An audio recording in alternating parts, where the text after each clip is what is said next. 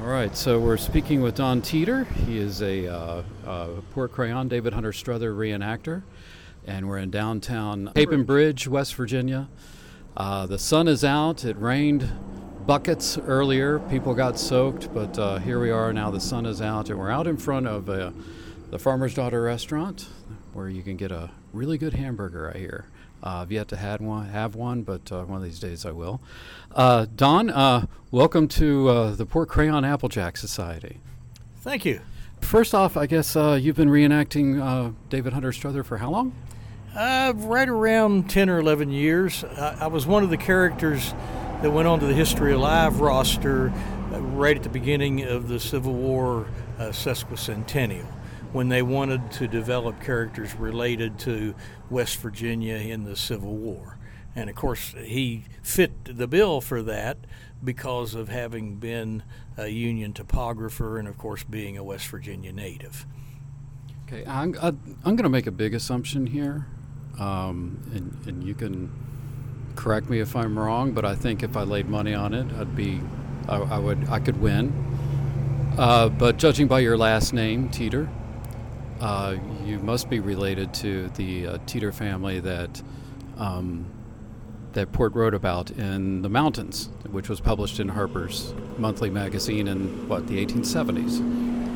I went to a family reunion about uh, five years ago, invited by a member of that family who'd attended one of my Porte Crayon portrayals, and they had some genealogical information there, and I had some, and we tracked back and found a connection. Two brothers, one born in 1802, the other in 1810. So, whether that makes us seventh, eighth, ninth cousins, I, am not sure.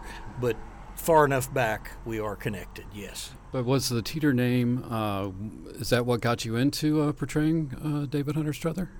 Well, actually, I published a local history back in 1977 uh, called Going Up Gandy, a history of the Dry Fork area, and specifically of the little towns of Whitmer and Horton, where my granddad had grown up. And I was a newly minted history major. I was aware of the Porte Crayon stories right in that vicinity, Gandy Creek and the Dry Fork and over into Canaan. But being a newly minted history major, I wanted hard documentary history and they were great anecdotes, but I didn't feel that they were useful for a history. Uh, later, I felt like I kind of dropped the ball on that, so in some ways, it was sort of making up for shorting him before. But another thing that drew to me to him as a character was that I developed a, a, continuing education seminar for land surveyors that I called uh, Drawing Fire Map Making in the Civil War. And lo and behold, there he was as a topographer, a map maker for the Union Army, which made him that much more intriguing. So then, when the Humanities Council put out the call, I just kind of got drawn to doing the character. I had been doing some portrayals, uh, Confederate mapmaker Jed Hotchkiss, uh, although certainly a bit more of a superficial portrayal in terms of the level of research than what I've done Hotch- before. Hotchkiss was Stonewall Jackson's Stonewall topographer? Jackson's mapper, yes. And I've become interested in Jed Hotchkiss because I've been involved uh, since the beginning of the foundation with the Rich Mountain Battlefield Foundation. I was uh, one of the original board members of that. And Hotchkiss's military service started at Rich Mountain he was a school teacher in Churchville, just outside of Staunton, and most of his students in his school had enlisted in the Churchville Cavalry.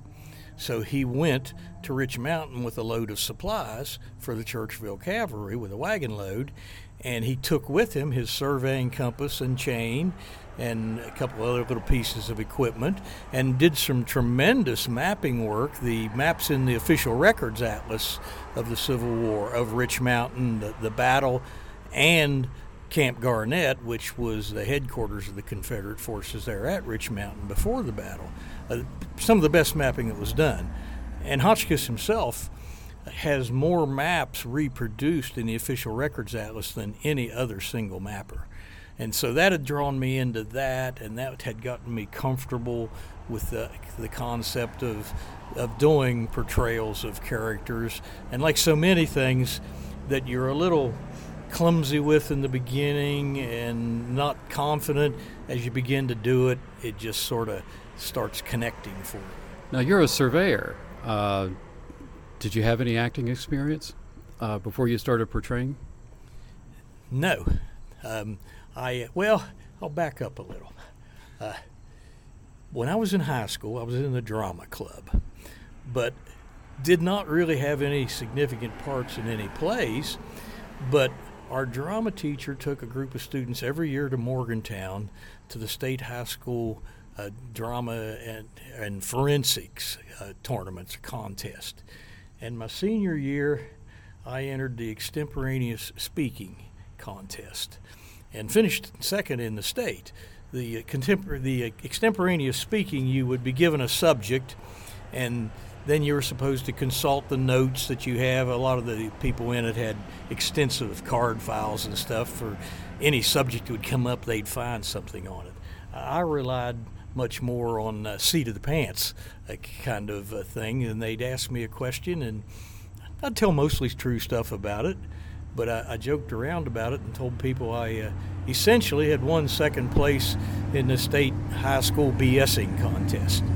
So I was comfortable speaking, at least to that extent.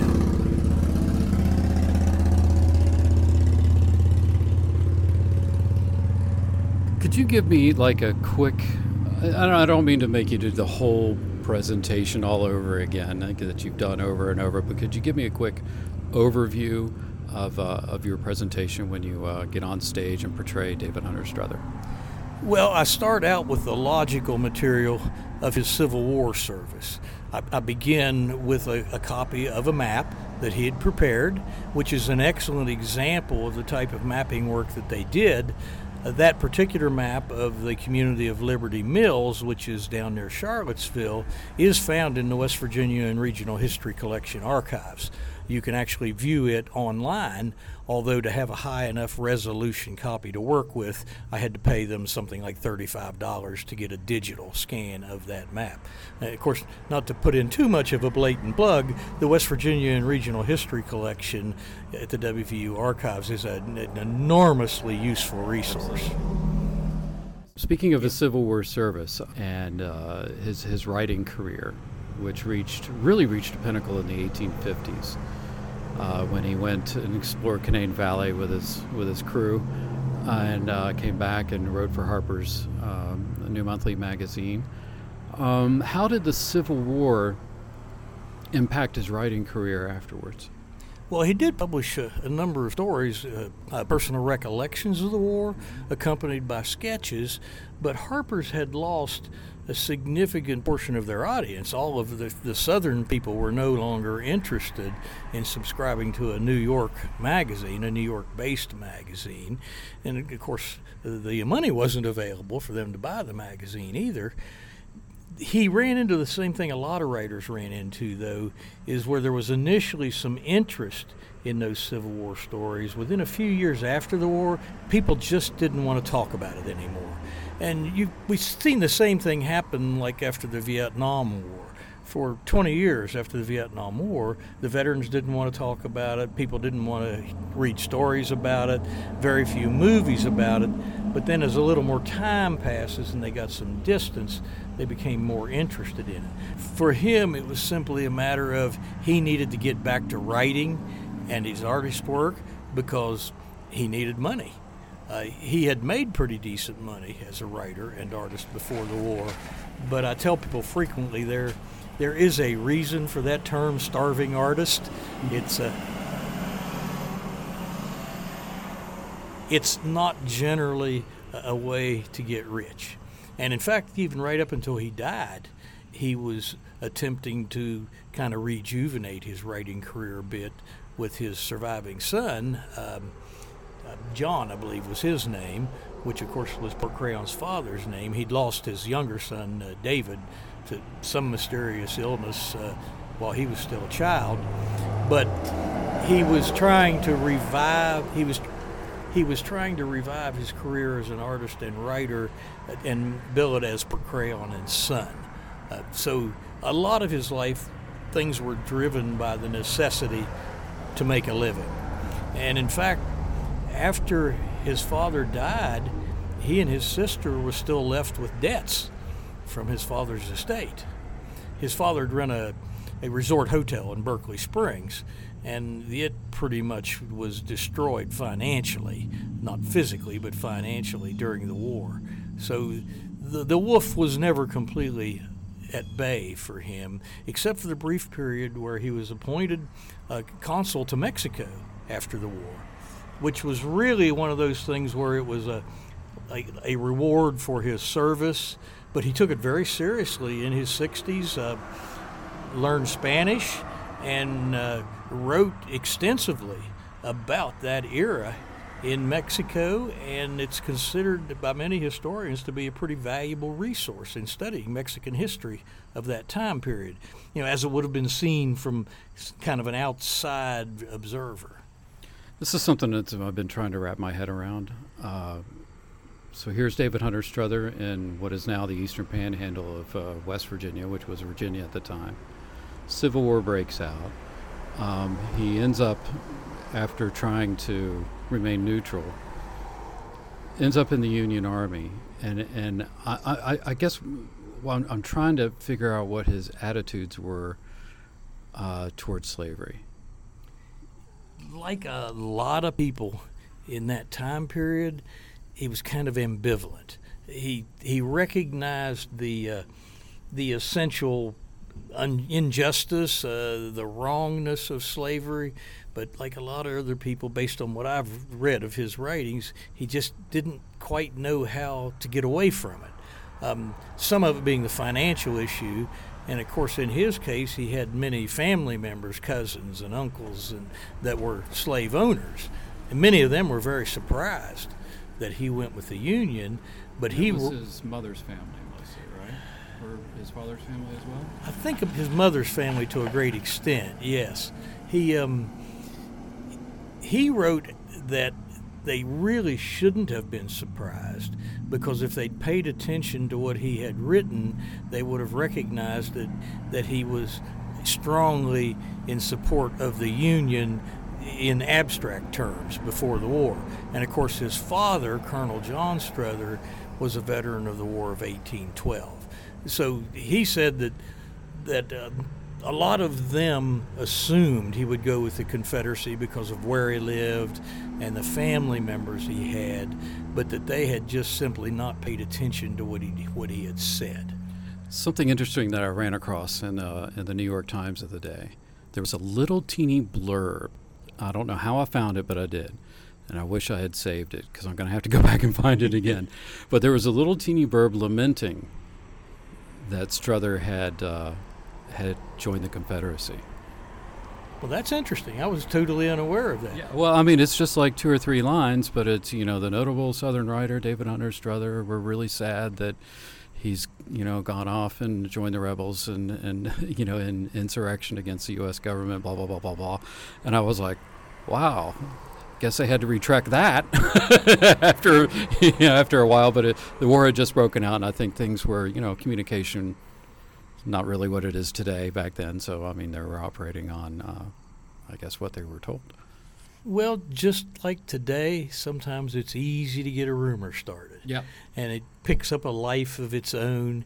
And even in that time, everybody in the news business was looking for a scoop to be the first to report a story and not necessarily checking it out carefully. But of course, uh, David Hunter Strother, um, mostly known for, uh, at least in West Virginia, uh, for his uh, writings about the state and his landscapes uh, about the state. Um, I don't know where I'm going with a question on that, but I'm sure you can figure it out. well, I can comment on that. Actually, he's he's been identified by some literary historians as being part of what's referred to as the local color movement of writing. Uh, where instead of abstract things, it's just getting out into the world, experiencing things, reporting on what everyday people are doing. And he wrote extensively in Harper's about other areas of the country. He did a whole series of stories that he called uh, a, uh, a winter in the South, uh, a summer in New England. He knew when to go to which part of the country. And one of the kinds of things he reported on was the industry and the economy of those different parts of the country, which I think is part of what gave him the perspective at the beginning of the war that there's no way, uh, or at least very unlikely, that the South will be able to prevail. I mean, he didn't just throw his lot in with the Union trying to pick the winning side, but it reinforced his notion that the Union likely would be preserved and that perhaps he could be helpful with that. So, a, a pragmatic decision then? Pragmatic, I think, is a, a good description of it. A pragmatic, somewhat politically. He published one story in the 1850s, I believe it was called The Candidate, and it's when he'd been recruited to run, I believe, for the Virginia House of Delegates. Um, and he took a very humorous take on the whole political process and kind of the power brokers thing and all of that. And uh, I don't believe he won that election, but it reinforced his uh, skepticism regarding politics. And he also insisted on finding the humor in it when he could. And just like today, uh, some people don't like you to find humor in their politics. Yeah. So David Hunter Strother, wildly popular uh, in the 1850s uh, with his writings about you know Western Virginia and um, the other places that you mentioned, New England and the South, the Shenandoah Valley of Virginia. Uh, but even in his lifetime, he saw his popularity kind of drop off, and and now people who remember him are mostly in West Virginia. Uh, where, where, do you, where does he where is his place in, in, in literary history, do you think? Well, certainly as a, as a part of the local color thing. Um, but he also kind of captured snapshots of life in many parts of West Virginia, the, the culture and the people. Not f- formal history, uh, of the economy and, and, the construction of railroads and those kinds of things, but of the people themselves and their culture. And frequently, he would try to capture in his writings their dialect, which can be a very difficult thing for a writer to do. He um, another thing we, we, talked a few minutes ago about the thing with slavery. He was uh, pretty well recognized early on as having having the ability to recognize black people as individuals. In his illustrations, when you look at them, even though his, many of his sketches are kind of caricatures, he does capture the individuality of people, including black people. They don't all look the same in his sketches. He recognizes personality and, and individual traits in people. And that was something that was unusual for his time. Don Teter, Thank you very much for speaking with me today. Appreciate it. You're welcome. I enjoyed it.